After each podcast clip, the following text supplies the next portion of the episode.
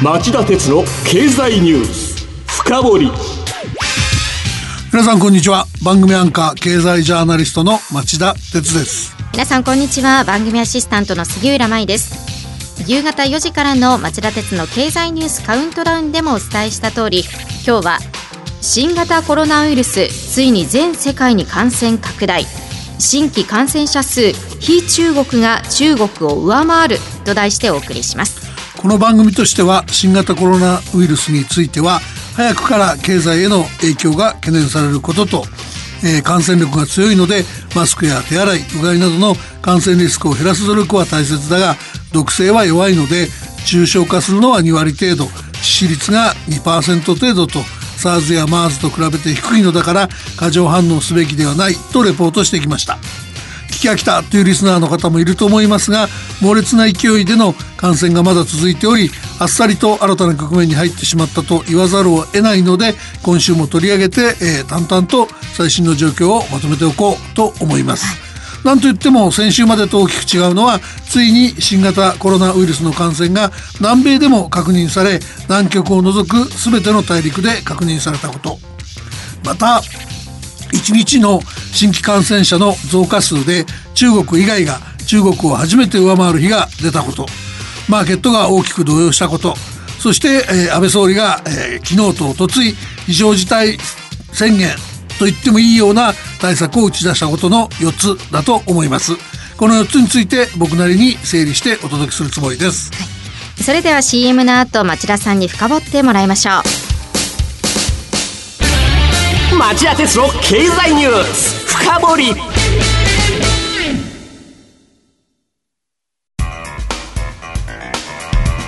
今日の深掘り。杉浦さん、まずこのニュースを紹介してください。はい。ブラジル保健省は現地時間の水曜日、国内で初めて新型コロナウイルス感染を確認したと発表しました。感染が確認されたのは、ブラジル最大の都市サンパウロ市に住む61歳のブラジル人男性で、この男性は仕事で2月9日から21日に一人でイタリア北部ロンバルディア地方を訪問。帰国後に熱、咳、喉の痛みなどの症状を訴え、サンパウロ市内の病院を訪れました。感染した男性は帰国後、親戚一同が集まるパーティーに参加していたことから、パーティーに参加した30人全員が医師の指示に従い自宅で隔離されています。保健省は感染した男性が搭乗したミラノ発のフライトで、この男性が座った列と前後2列の計16人を特定し、検疫対象にしたと発表したほか、今回の感染確認以外に合計20人の感染の疑いも発表。うち12人はイタリアからの帰国者ということです。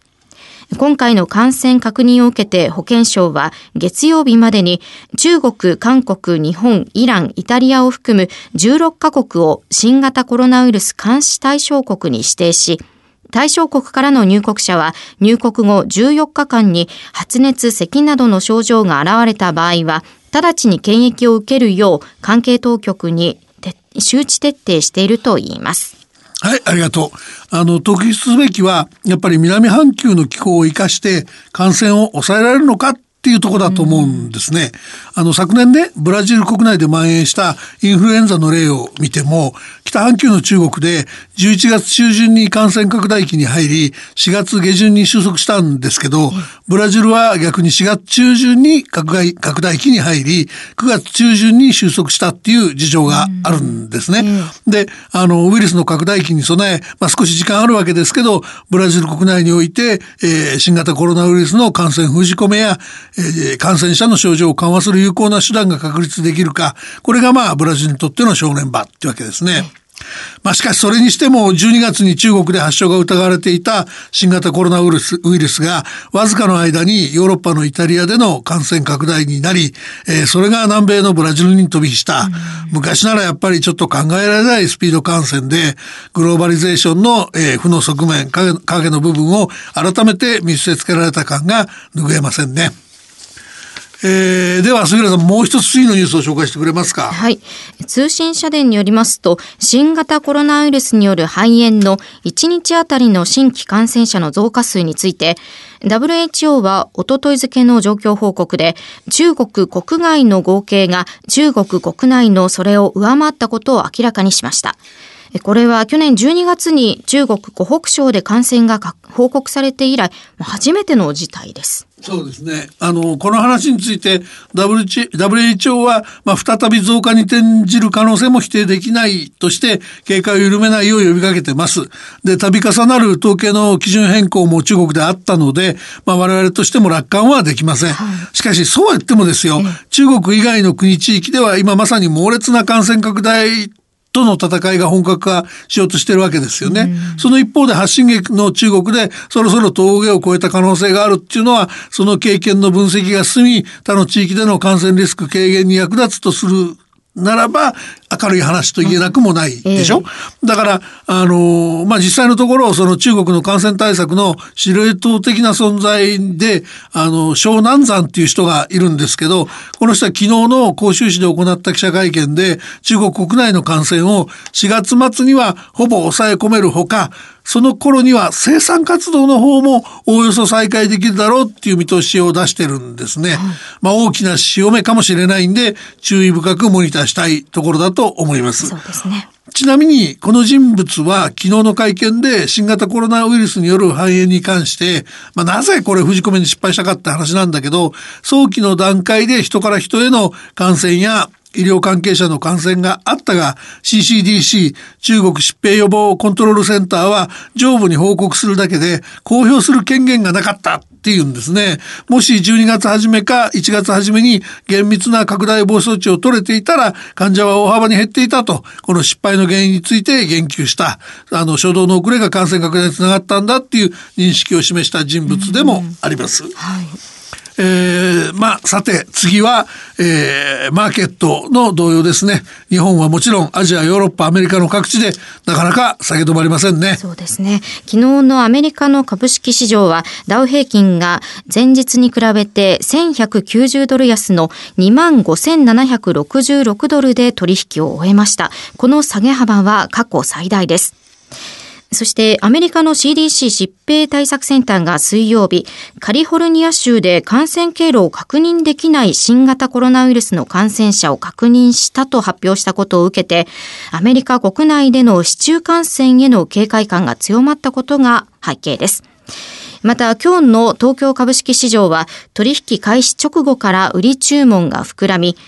午後の日経平均株価の値下がり幅が1000円を超える場面もありました。ヨーロッパ市場でも昨日まで投資家のリスク回避の動きが強く、ロンドン株式市場やフランクフルト株式市場で値下がりが続いています。世界的な株安の連鎖に歯止めがかからない状況です。まあ感染者が8万人超えるっていうのはショックなんでしょうね。うこういうマーケットの状況にたまらず、安倍政権は、えー、おとついから2日間続けて思い切った対策を打ち出しました。安倍総理は水曜日の政府対策本部で全国的なイベントについて今後2週間は中止延期規模縮小などの対応を要請すると表明しました。要請は法的根拠がなく総理の政治判断に基づくものです。これを受けて就職情報大手のマイナビとディスコが合同企業説明会の中止を決定。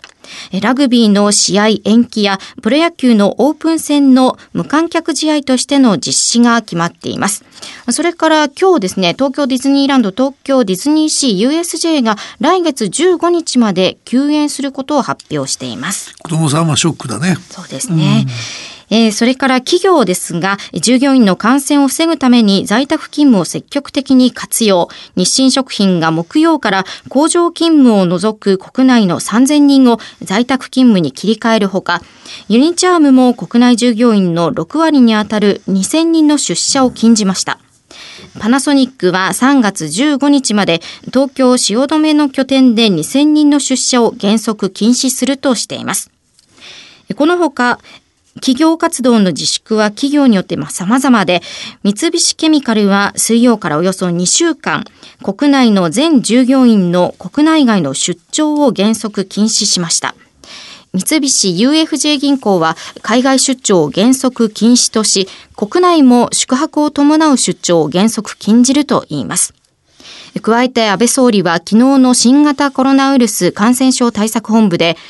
ここ1週間から2週間が極めて重要な時期だと強調。全国の小中学校と高校、特別支援学校に3月2日から春休みの期間で臨時休校を要請する考えを表明しました。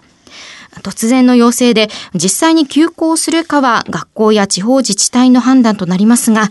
子供を持つ保護者は働き方の見直しを迫られることになりました。うん、杉浦さんも大変だね。そうですね。このほか、まあ、安倍総理は水曜日の衆議院予算委員会で、えー、品薄状態が続くマスクの増産に関連して、もし余った場合は、備蓄として国が責任を持つ方針を明らかにし、国内の主要メーカーにマスクの増産を促しました。加藤厚生労働大臣は木曜日の衆議院予算委員会で新型コロナウイルスに感染しているかどうか調べる検査について、えー、来週にも公的保険の適用対象にするとの考えを表明しています。こうすれば保険料を当て込んだ民間機関の検査業務参入が期待できるんだそうです。最後に国税庁は昨日所得税の確定申告と個人事業主の、えー、消費税の受付期間を延長すると発表しました。はいこれは東日本大震災の後に被災者などを対象に期間を延長した前例があるんですが、全国一律でっていう延長は初めてなんだそうです。はい、さらに国税庁はスマホ申告の積極的な活用も呼びかけています。まあ、対策のやりすぎを心配してた僕としては、やっぱり感もあるんですが、やる以上中途半端では意味がありません。大変ですが、リスナーの皆さん、協力してやり抜きましょう。以上、今日の深掘りでした。今日は新型コロナウイルス、ついに全世界に感染拡大。新規感染者数、非中国が中国を上回ると題してお送りしました。番組への感想、質問などがありましたら、ラジオ日経ホームページ内の番組宛てメール送信フォームからメールでお送りいただけます。さて町田さん今晩11時からの町田鉄の経済リポート深掘りはどんなテーマでしょうか？はい、えー、今夜は、えー、福島原発廃炉生かされない教訓と反省。世界の英知とマネーを結集し透明性の向上をと題し、えー、旧原子力委員会の委員長代理で日本経済研究センターの鈴木達次郎えー、特任研究員をゲストにお迎えして、えー、より良い原発事故処理のあり方について伺う予定です。それではこの後夜11時から再びお耳にかかりましょう。さようなら